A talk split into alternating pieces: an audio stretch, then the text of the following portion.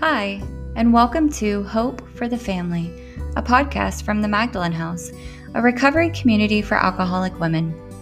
We are a 501c3 nonprofit organization based in Dallas, Texas, and known by many as Maggies. In this series, recovered family members share how they've been able to find peace and freedom as the loved ones of alcoholics and addicts through interviews and sharing their stories. For more information about our family support group, including weekly meetings, please visit magdalenhouse.org forward slash family. We're so glad you're here. Thanks for listening. Hello, podcast listeners. My name is Stephanie Crawford, and I am a recovered alcoholic on staff here at the Magdalen House. And I am also the host of this podcast, um, which is one of my favorite things about my job, and one of the things that I love that I get to do is I get to interview family members and loved ones of alcoholics and addicts, and to hear their perspective and their strength and their hope and their courage um, has just given me a whole new respect for what we put our family members through. And just the bravery and dedication and commitment that they have to their own recovery is just fa- uh, fascinating to me.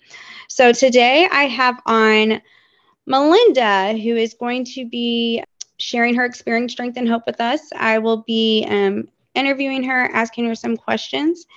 If at any moment you love what is being said, please share this with somebody that you think would benefit from it. And uh, like, subscribe, rate, and leave a review. So, Melynda, if you could please just introduce yourself to us, give us some background about you and who you are, and what led you to be in a situation like a family support environment. Thank you so much for having me and inviting me to do this. It's always wonderful to try to pass on what was so freely given to me, you know, and extend the hand of hope to family members and friends of addicts and alcoholics. I grew up in a very chaotic alcoholic home, and my dad did stop. My dad uh, drank uh, alcoholically. He did stop drinking, but he did not have a solution. And so uh, the home stayed very dysfunctional. And he was a of course, didn't have a solution and was a very angry man. Uh, there was a lot of, uh, again, uh, he was doing the best he could. So was my mother. But yeah, hi- highly, highly, highly dysfunctional home. And um, I seemed to be the one out of six kids that wanted to fix everything and help everybody and make everybody happy or try to figure out what was going on and it was again a very uh, i saw you know enabling taking place and and codependency whatever you know the the word would be. And um, at a very young age i was uh, married with child and was you know was with an addict alcoholic. And uh, we married divorced real quickly remarried two years later to another alcoholic. And um, and uh, eventually went through another divorce and remarried another addict alcoholic. So three marriages. And you know not everybody's life has to be as messy as that. You can stay with the same person or you can just trade them in and get another one and pick up where you left off. And that's exactly what i did I picked up with each one of those relationships where I left off. And I was attracted to people with quote unquote problems and uh, thought I could fix them. Uh, Lois talks about this in her book. Uh, Lois remembers she thought she would be able to, you know, fix Bill. And um, and that's just you know that's that's pretty common that you'll find a lot of people who, you know, are that egotistical, thinking that they can um, fix people or they have the power to uh, change people. But um, out of that, those three marriages came five kids. Um, again, uh, maybe a pretty messy story. I, I think it, Sometimes I find it kind of like, oh man, anybody listening to my story would be, you know, kind of confused. Like, which person is she talking about? Because there was a lot of drug addiction and alcoholism scattered all through my family and other isms going on. I qualify for a lot of 12 step groups, but I, my third marriage was failing and I was determined that it was not going to fail because you know three strikes you're out and i didn't want to be out. And uh, i was like the uh, big book says the actor trying to run the show forever trying. And i ended up going to a 12-step group codependence anonymous back in the 80s uh, was my first 12-step experience and uh, or fellowship that i attended. And uh, codependent no more is a very very good book you know it unfortunately, I learned a lot and got some self knowledge from it, but I wasn't able to do what it told me I needed to do, which was quit enabling or trying to think I could fix other people. And, um, you know, I, that was in 1988. And I uh, went in and out of all different 12 step groups adult children of alcoholics, Families Anonymous, um, uh, Al Anon, Love Addicts Anonymous. You know, I had uh, ther- therapists recommended recommending different ones, and uh, from uh, 1988 to 2006, actually late 2005, you know, I was getting worse and worse and worse, progressive dis-ease, not at ease at all. And by this time, my third marriage had uh, had ended in divorce. I was very angry person and not happy about anything, sitting in the rooms talking about the problem continuously. And uh, by this time, my three of the five children were young adults and starting to have drug and alcohol problems themselves. Gonna, you know, at least manage them or help them not be that way or whatever. So, you know, I renewed my resolve as it says in Bill's story. I, you know, I tried again. And um, my youngest son ended up in a rehab facility. And uh, on Family Day, I I acted out in front of a lot of people that, uh, and I mean a lot of people were wondering what was wrong with me because my my son's dad showed up drunk. And I needed the world to know that that was the whole reason for all my problems and my kids' problems, and, you know, so on and so on. And um, my son's therapist kind of said, you know, you need to come with me and we need to talk. And um, and he said, uh, "You need to go. You you probably need to go to AA yourself." And I said, "I'm not the alcoholic." I, I didn't say it that kindly. I uh, yelled, you know, I was not the problem. I was not the alcoholic, and um, I was going to 12 step groups and and he asked me a very very good question that i had never been asked in all those years in the 12 step rooms had I ever worked the steps or did I just read the steps? And he said, There's a big difference. You work the steps, you find somebody to to uh, take you through the steps, and you you will be transformed. And I don't believe he used the word there is a solution for you too. He, but it was a very I heard what he said. It was a moment of clarity that I had been sitting in quote unquote family support groups, whatever you would call, you know, 12 step groups for, um, you know, adult children or Al Anons or whatever, just talking about the steps or reading the steps. We would read the steps uh, and then we would go right into talking about the problem the solution was never mentioned. And then I'm going to insert another kid here. My oldest son, who had been in court, uh, he had been in um, court appointed um, treatment through Dallas County. a group in Dallas had gone out to uh, carry the message there of, of hope for the addict and alcoholic. And um, I, and he started working, he got a sponsor and started working the steps, and I saw that he had changed. And uh, I asked him, What's happened? And he said, you got to work this and he said it was interesting it was within a few weeks of each other you know he said you have to work the steps.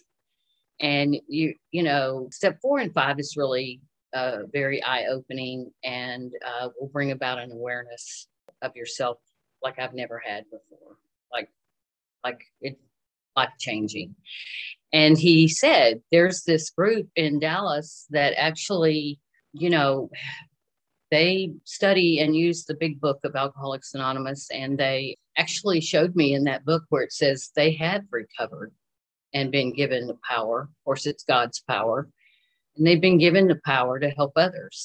And he said, and they, I have been helped, and uh, and nothing, you know, he says nothing short of a miracle, and and the power of God, and and the you know effective sponsorship. And so I also was going to a, a church that was because I was trying everything church groups and yoga and exercise and, uh, you know, anything and everything therapy, self help books. But uh, the church I was attending fed the homeless. And probably two weeks after that, I overheard a conversation between between two homeless men. And they were talking about this very same group that my son told me about. So I was like, okay, I'm going to go check that group out. And I went to a speaker meeting, and people were laughing and enjoying their sobriety. And I'd never been in any kind of group like that. And I, you know, visited with a, a lady afterwards and told her that, you know, my problem wasn't alcohol or drugs, but it was that, you know, I was, I mean, I didn't say it like this then, but I was addicted to the alcoholic or the drug addict. I was addicted to them. They were addicted to the substance, whatever that was. So that's the, you know, that's the picture of codependency. They, I'm dependent on them. They're dependent on something else, and there's two of us in that equation. So um, she said, uh, We are about to, um, you know, our Al Anon family group here is about to start studying the big book. And, you know, our group here works out of the big book and, and, and follows the basic text and instructions for working steps. And so uh, the rest is history. I worked the steps real quickly as it's laid out in the big book, and I probably in three months I uh, was different, and people were. I didn't notice it uh, really. I just followed direction, did what my sponsor told told me to do, and I was changed. And um, and by that, what I mean is I could think. Um, on page 86 in the big book, it says you can react sanely and normally and uh, I was able to react sanely and normally to um, instead of insanely and abnormally a- around drug addicts and alcoholics that were in my life. I could behave and uh, react appropriately. And also, I began having relate deep and effective relationships with those people. And that's really all I had ever wanted. But once I, you know, I admitted my powerlessness to achieve that.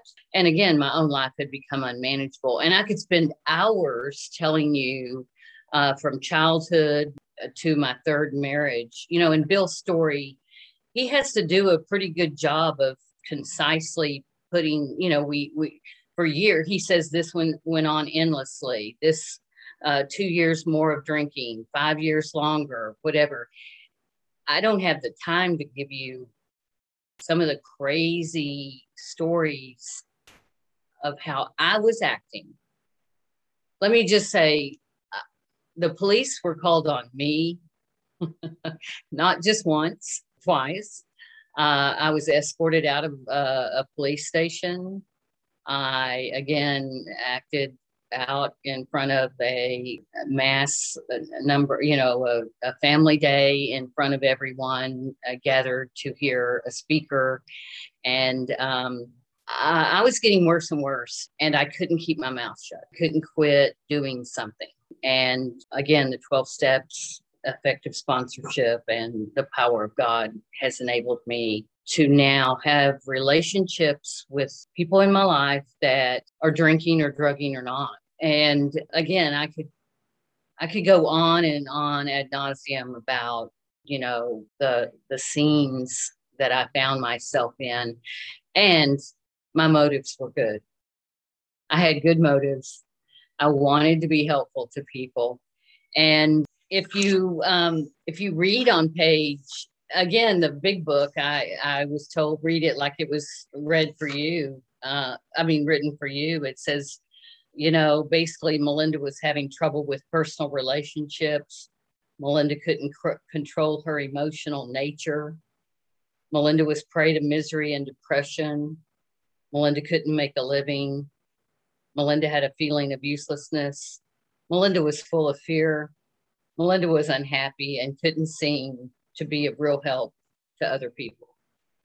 And that's on page 52. And uh, when you turn over to page 84, you get the promises. Just, I did what the book, a direction from a sponsor, has laid out there in those few pages and started getting the promises of the program.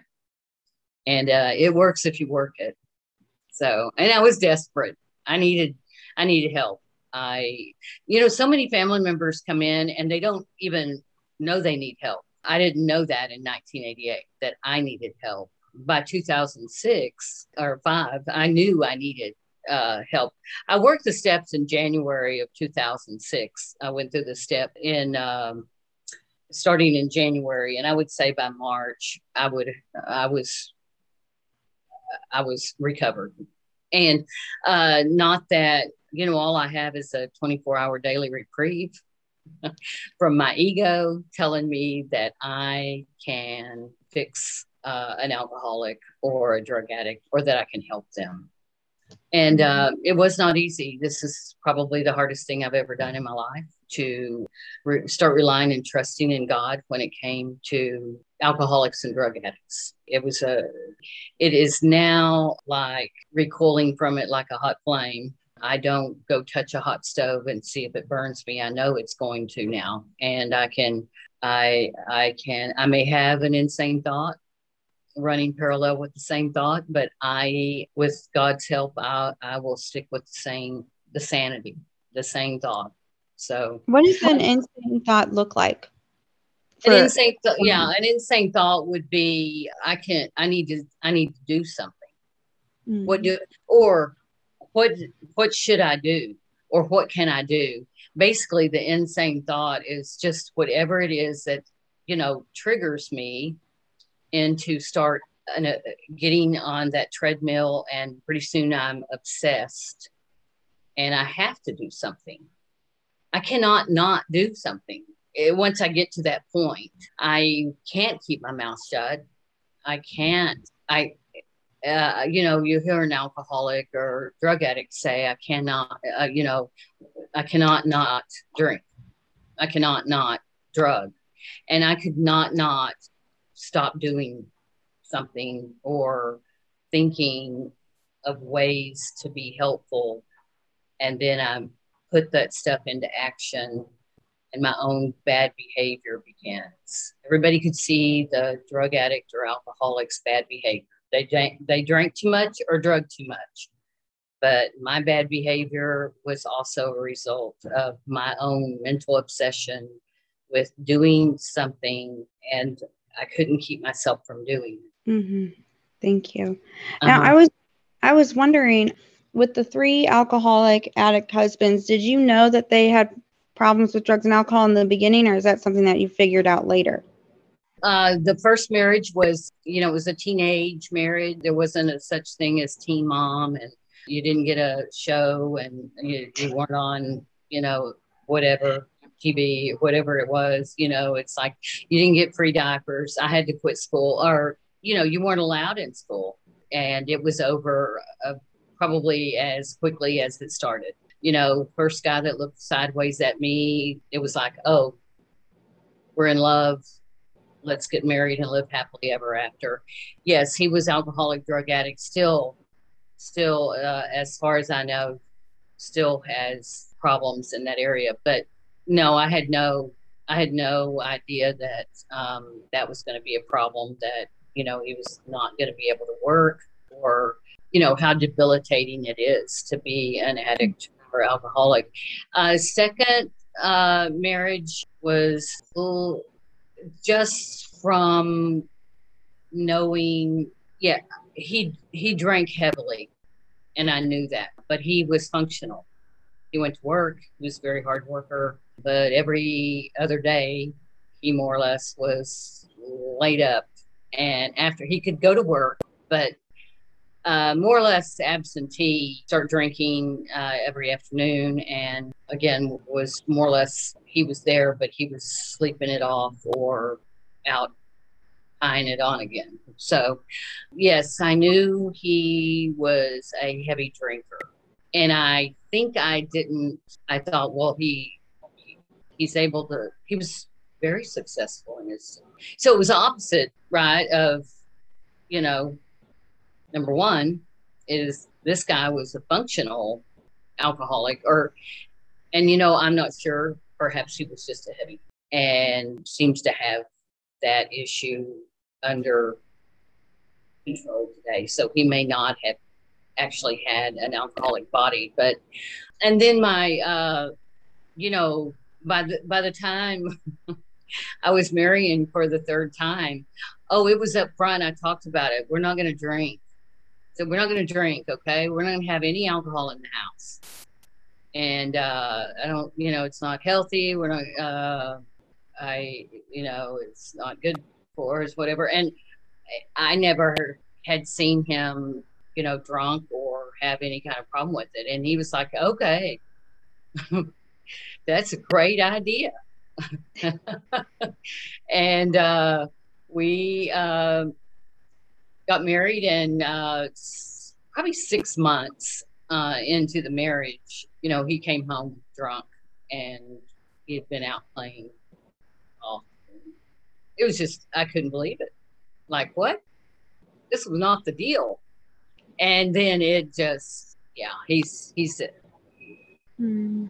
he was, I guess, uh, first six, you know, six months, he was white knuckling or whatever, but it was like a very, very chaotic, you know, that was eight years of very progressive. So, yeah, I didn't know anything. Uh, that was another thing. I had never been, alcoholism and actually addiction had never ex- been explained to me. It's another thing about this group that uh, that was suggested to me was you know, very clearly explains that because people hear that, family members hear that it's a disease, but no one really, it's so misunderstood still. And, um, mm-hmm. you know, no one really ex- knows why. What do you mean it's a disease? You know, the body part and the mental part, and, and then being told you, you, you might have the disease too, that mind part. mm-hmm. so now was there ever a time where you were like, how does this keep happening to me? Oh, like, oh yeah. Oh yes. and uh, the third marriage, I was in a lot of self pity and um, really mad at God because I had been. Um, that was another thing. My uh, mom was devout, uh, involved in church, and so I grew up in that dysfunctional family. But on Sundays, we looked perfect. We went to mm-hmm. church and uh, the whole family showed up. And uh, we looked you know prim and proper. And i took my sunday school whatever my bible studies very seriously and learned scripture and was very active in um, the church. Of course to try and please my mother mainly so by uh, you know my third marriage and it was crumbling i was mad at god and well you know mad at the world just angry. You know why me? I, I'm, I'm this nice sweet innocent little christian girl you know. God you know probably could be how maybe an alcoholic or addict feels when they might have been, you know, raised in the church. No, you know, and that, that's the thing is I believed in God strongly, and that's easy. it's easy to believe. Um, the hard part was moving over into relying and trusting in God. Mm-hmm. And that's mm-hmm. what this program did for me. I moved from simply believing in a power greater than myself to really see that power working in my life and others' lives. And mm-hmm. again, nothing short of a miracle. But the rely that that shift to um, start relying and trusting in God and and placing the drug addict or alcoholic in God's hands. When I said that's the scariest thing I've ever done, taking my hands off of my loved ones, family, friends, starting to mind my own business, and that was, I mean, it was it was tough. Oh, so. I I can imagine because I'm an alcoholic, but it is still very hard for me not to play God sometimes. So totally, totally can imagine that. Now I know you mentioned that your son, I think it was, talked about the fourth and the fifth step being very eye opening. Is that correct? Yes. Um, what did you have that same experience? Do you mind sharing about that? Uh, yeah. Uh, well, you know, in in the big book, it says, "Hey, uh, Mr. Alcoholic or Miss Alcoholic, alcohol's not your problem. Uh, your self-centeredness is your problem. Selfishness and self-centeredness."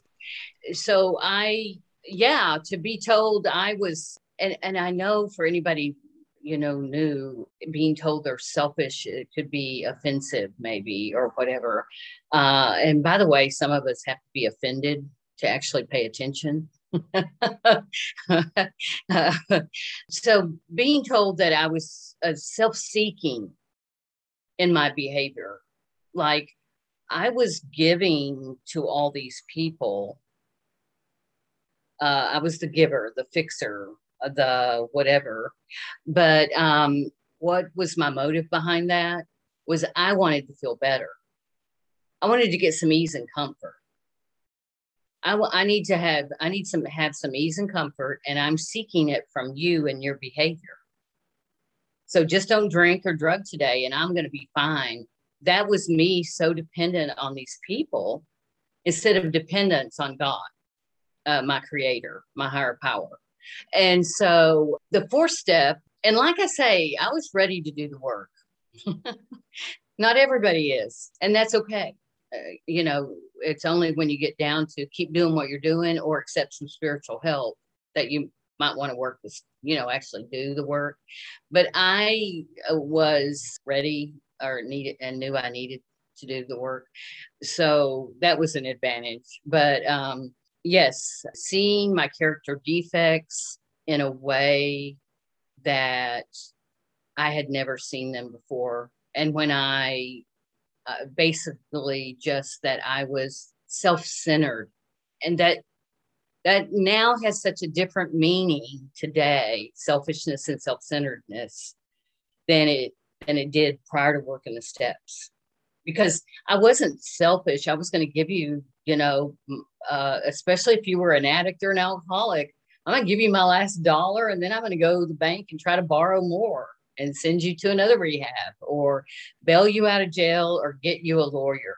I was not selfish in that uh, way, or you needed, uh, you know, yeah, take a shower and clean up here and I'll cook you your favorite meal and that's going to help you never drink and drug again. Whatever it was, I was very giving and I didn't see that what my motive was behind that.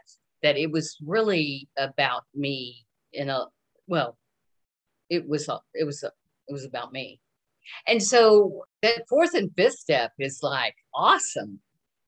Like that is going to bring about an awareness in in your in in your life that therapy can't or therapy never did for me church never did for me. Therapy and church and self help books begin to make sense because they were telling me something I couldn't do. And I really wanted to do those things. But it's it's like once I had that shift, uh, that transformation in my thinking, uh, which is you know the description of the uh, spiritual awakening or spiritual experience spirit you know it's like your spirit's been dormant and it and it's now awakened. It's not this big scary thing at all.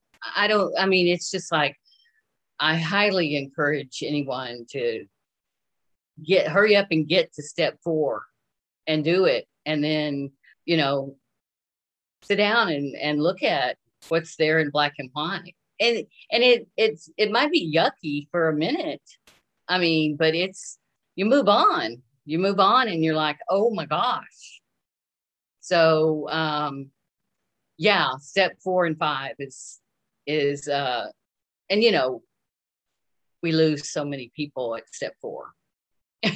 Nobody everybody's it's so talked about as being this big bad thing and it's it's really not and it's mm. such a simple quick exercise. It was never meant to be it's not therapy. Let me just say this program is a quick 12 step exercise. It was never meant to be long drawn out write journals of thoughts and feelings that is for your therapist and therapy, I highly recommend therapy, but therapy is for self help and what you can do to change yourself. This is for uh, those things I, you know, can't change. Why do you so, think we lose people at step four? They're scared mm-hmm. or afraid. But when you get, I mean, like I say, I I was desperate. I was mm-hmm. I was the drowning man and the mm-hmm. flimsy reed was offered to me. And, uh, you know, it turned out to be the powerful hand of God. And, mm-hmm. uh, you know, this flimsy reed, these 12 steps, or, you know, thinking I already knew God or had God, or, you know, the, just the awareness. It's, it's, it's just, again, miraculous. So, but I, I think we uh, humans, you know, have made this uh, program harder than it was ever meant to be. And there's a you know oh boy when you get to step four it's going to be bad. And that's just not true. I, I, I mean you just see what you need to see to be able to change and ask mm-hmm. God for what you you've never seen that you need help with before. Mm-hmm. So again, it's like life changing, or what that has been my experience. Mine too. And I think there's, yeah, I think there's enough recovered addicts and alcoholics who would say, yeah. So, mm-hmm. of course, you don't stop after step four and five. Right. You go on. There's things to do to to move on. You, and again, it was never meant to be, oh, sit for a while with that step four or five. No, never meant to be like that. So well, that's where effective sponsorship too, and finding available sponsors who who have recovered and who who know what what we're what we're looking for, you know, in that step. Mm-hmm.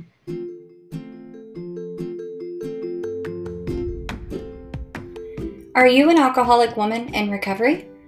At the Magdalen House, we host 12 step recovery meetings seven days a week, 365 days a year. Whether you're a woman newly sober and wondering where to begin, or you've been in recovery for decades and are looking for other women to connect with, we hope you join us. You can find our meeting schedule and other fellowship opportunities at magdalenhouse.org/meetings. Will you talk about the other stuff that you do after step four and five? Sure. Well, you know, uh, uh now I'm at, you know, step four and five. I sat down with a, a sponsor and it didn't take long for me to see the pattern that I'm, you know, you know, what, what's, what I'm doing. how how my behavior is uh you know the big book says i was manufacturing my own misery and I began to see, and I didn't want to do that anymore. And so, you know, uh, step six and seven, you know, asking God to remove those things from me. And that takes some willingness because that might be it's so interesting that those four step four steps are all on one page. By the way, you know, step uh, six, seven, eight, and nine. You know, all all sitting there on one page. But six and seven is real, uh, you know, short and succinct. But I think it can be uh, possibly scarier to know I'm going to give. I'm. What am I going to be? What am I going to be like if I, you know, give up these things that I've been using to uh, survive or my way of living? So, um, step six and seven, you know, be uh, willing to give those things up and then uh, asking God to take them.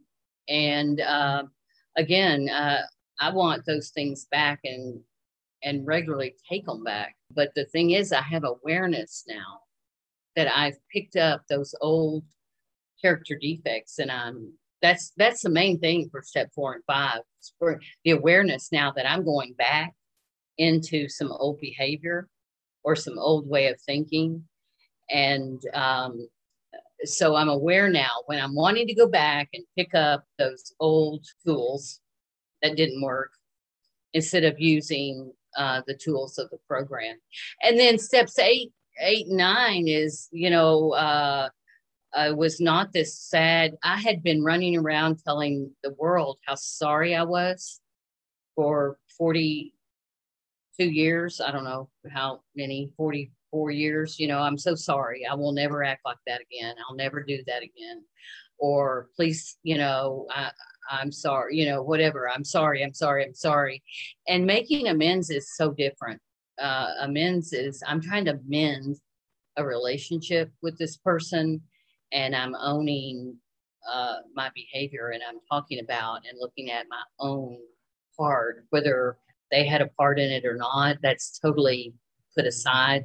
So I go to, um, you know, uh, my kids who, all of them, Eh, you know but because i've been trying to control and manage and run their life and and i can simply say uh, you know i've been wrong you know i've been wrong to you know I'm, I'm realizing i was you know way out of line with trying to tell you you know how to live your life you're you know you're a grown adult and uh, i'm good i'm working on getting better at not doing that is there anything i can do you know moving forward to uh, improve our relationship. I mean, it's just uh, just a real basic. Well, I mean, uh, for specific ones, you know, my employer, I was in trouble at work. I mean, like I say, my I could tell stories about, you know, like going to my employer and my employ my coworkers, making amends with them, people uh, ask if I was on uh, some uh, medication now. Like they saw the change in me at work. And uh, a couple of people, you know, over to the side asked me, for, you know, what happened to you? You're not the same. And another uh, lady said, "Are you on some kind of new medication that's that's made you calm?" and um, like I say, other people had noticed that I had been changed as a result of the of the program. But eight nine, I cleaned up um, uh, the past, and um, and that was awesome. You know, I was trying to, you know, admit where I had been out of line, not minding my own business with, you know, especially in my family and friends, and um, uh, you know, just ba- basically anybody I've I've heard it said anybody who knew me prior to working the steps, I probably owe them an amends. So I, I, and that's another thing. I don't, I, I move right into, I, I might see someone tomorrow, an old, old coworker, and I might be like, you know what? I owe that person an amends for the way I behave, you know, 20 years ago. So, uh, you know, those amends will, God will bring those to your awareness too and put somebody in your path miraculously. Uh, and that has happened. Uh, somebody that, you know, I wasn't on my resentment list, but I saw later and was able to say, wow, wasn't out, you know, was out of line back then, or, you know, clean that up. But, um, you know, you move right into living daily in steps 10, 11, and 12, you know, uh, as I clean up the past, the book says. As I'm cleaning up the past, I'm going to move right on into steps 10, 11, and 12. And that's a daily inventory now instead of that big honking fourth step that, you know, took me two weeks or whatever. Now this is a daily inventory that I'm going to take at the end, you know, all through the day that will be done. Um, what's bothering me. And at the end of the day, you know, did I, you know, how did I do today, uh, God? and uh, help me see where I need to improve. And, you know, prayer and meditation. And that, uh, again, that doesn't mean I have to learn to levitate it's meditate. It's not like I, some people spend uh, lots of time in this area, others not so much. And it's a personal relationship with what you feel like the God of your understanding would would want from from you and then trying to carry the message that's the absolute highlight of my life today is helping a newcomer uh, even just they may not need a program. Uh, they may just need to be explained that this is a disease their loved one has and they the fellowship uh, you know there's two parts the fellowship and the program. So you know they may just need the fellowship to uh, mingle amongst people who have uh, you know lived with drug addiction and alcoholics in their life and they don't need a program, but um, explaining the disease to them is so important. And then, you know, they can decide if they need a program, if they need to work the steps themselves or not. But, um, you know, uh, our primary purpose as recovered family members is, you know, to help others. That's the only word that was changed in the 12 steps um, when Al Anon took um, the steps from AA the 12th step the only word that was changed in any in all the steps was that you know carrying the message to others. That's a actually a lot more people than that i mean it, their family support should just be three times as big as any you know other room because there's just so many so many family members that are affected by this disease.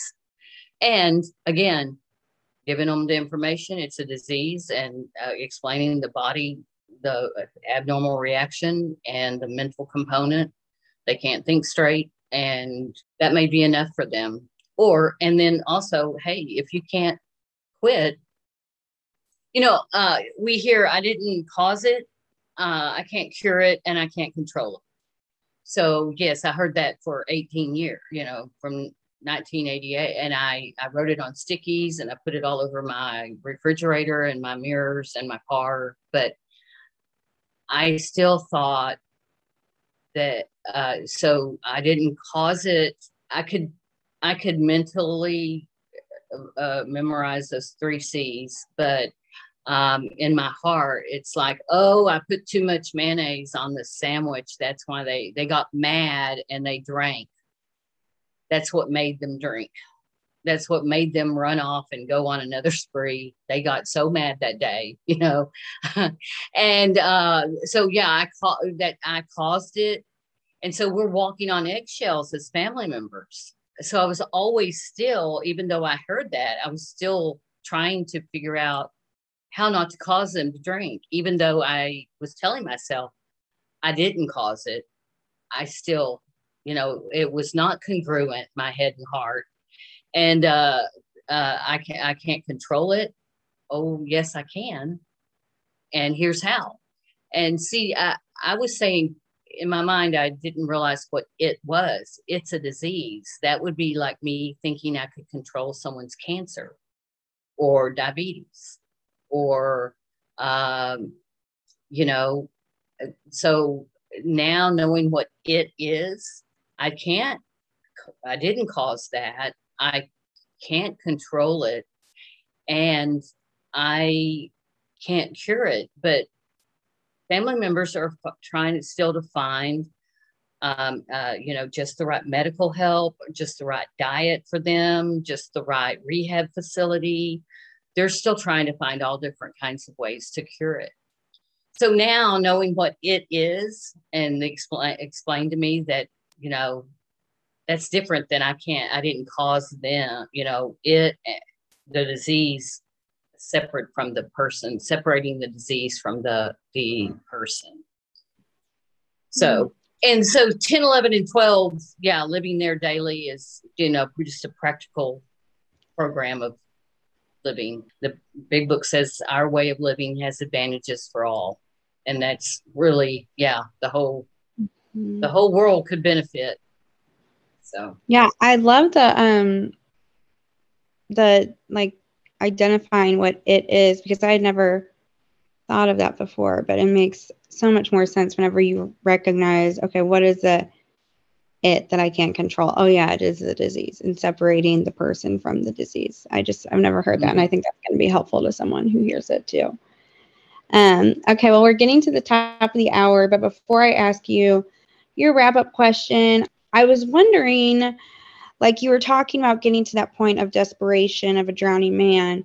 Now I know for an addict or an alcoholic, the way we get there is we continue to drink or use how does a family member get to that point of desperation? Well, for me, another thing the big book says it doesn't matter how far down on the scale you've gone. So you don't have to get as bad as I was. But, you know, I mentioned, you know, I like Bill in Bill's story, he says he feared for his sanity. Was I crazy? And i was i was to that point what is wrong with me? There's something wrong. And i think i was having consequences at work given uh given one more chance. I was like i said the police were called on me. I was starting to have legal my own legal problems. I was just like the drug addict or the alcoholic.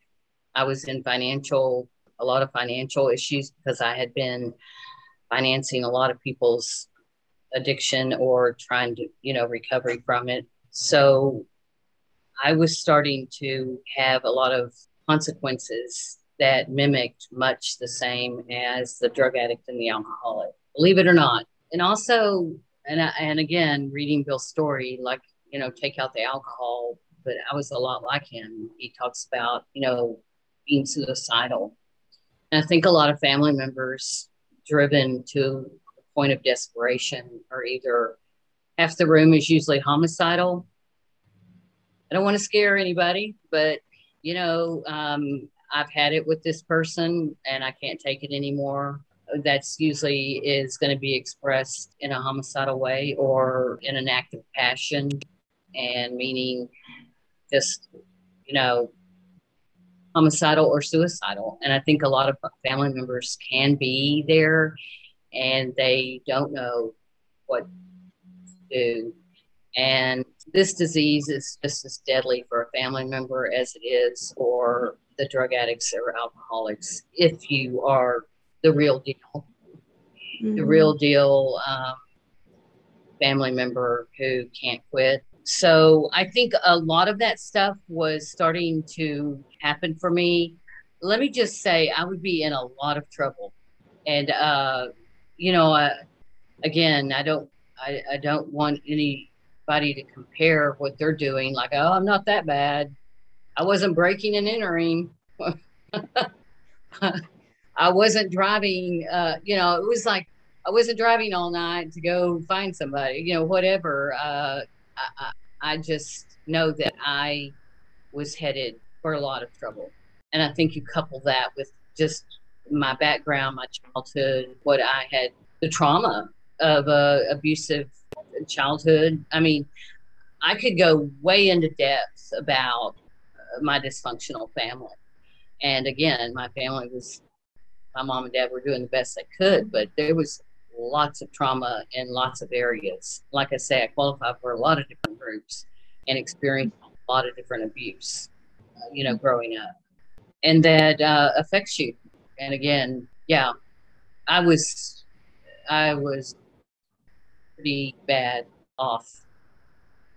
Mm. So I'm passionate well, about this program. Yeah, no, I love it so much. Um, my final question for you is going to be kind of a two in one, but what has been some of the greatest gifts that, re- that recovery has given you? And then what is the one thing that you would want to leave a family member with who is maybe listening to this who is no who's had no exposure to any sort of family support group or anything like that?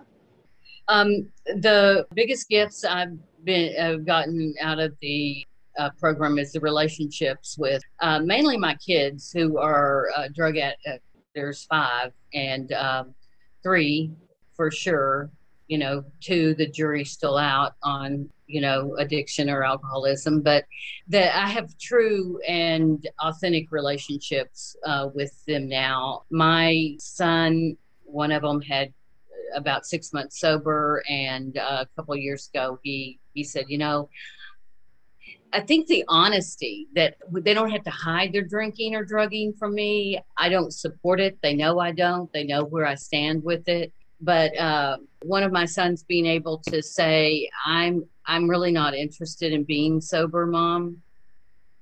That was a miracle that he could actually say that to me there would have been a day he, he would have never been able to say that to me and you know that is a sign that to me is such a gift that he can be and and me be able to say it's your life and i love you very much you know you know what to do if you ever want to be sober again or where to go or who to contact my oldest son um, had seven years clean and sober heroin addict He's in prison today. He relapsed after seven years. He was carrying the message, doing the deal, sponsoring other people, began to rest on his laurels, and uh, maybe had some cocksureness. had he uh, had uh, you know thought he had it, and uh, he relapsed. And again, he's in prison today. And I was able to, um, because of the program, to just be able to tell him, uh, let me know when you want to get help. You know, I'll drive you over to, you know, detox if you decide to get help. But that's what he knew I was willing to help him with and nothing else. And also being able to to to go through that relapse in a healthy way with him. I mean, that was just like I mean, it was just like you know, amazing. God, that sounds like, oh, it's so amazing for your kid to relapse. Not at all. I mean, it was very hard, but able to be helpful to mm-hmm. him in the in the right way, knowing when and how to help. Right. Um, and so, and also, a couple of my other kids were able to share some abuse that they had gone through as children that they had been scared to share with me because they knew how volatile I was growing up and so I've been able to be there for them in that way. And when I I really wasn't when they were, you know, growing up, and now I, you know, can be. So uh, it's brought a brought about a whole new life for me. So, mm. and I don't remember the other part of the question. I don't know uh, just time. one thing that you'd want to leave the struggling family member with.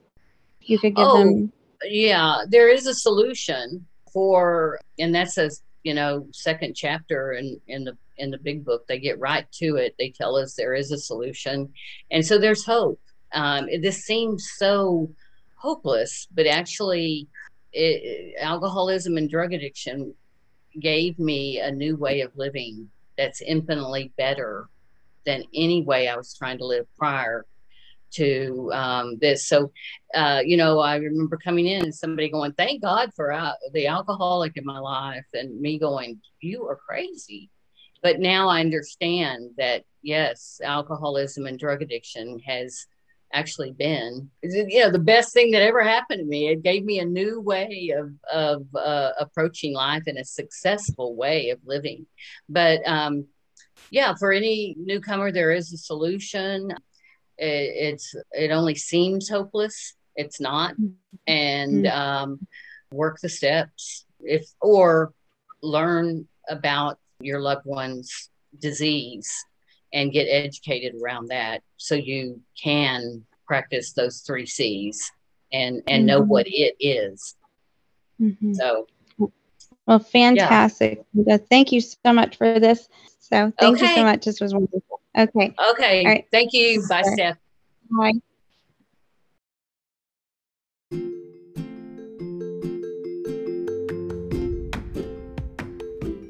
This podcast is from the Magdalen House, a recovery community for alcoholic women.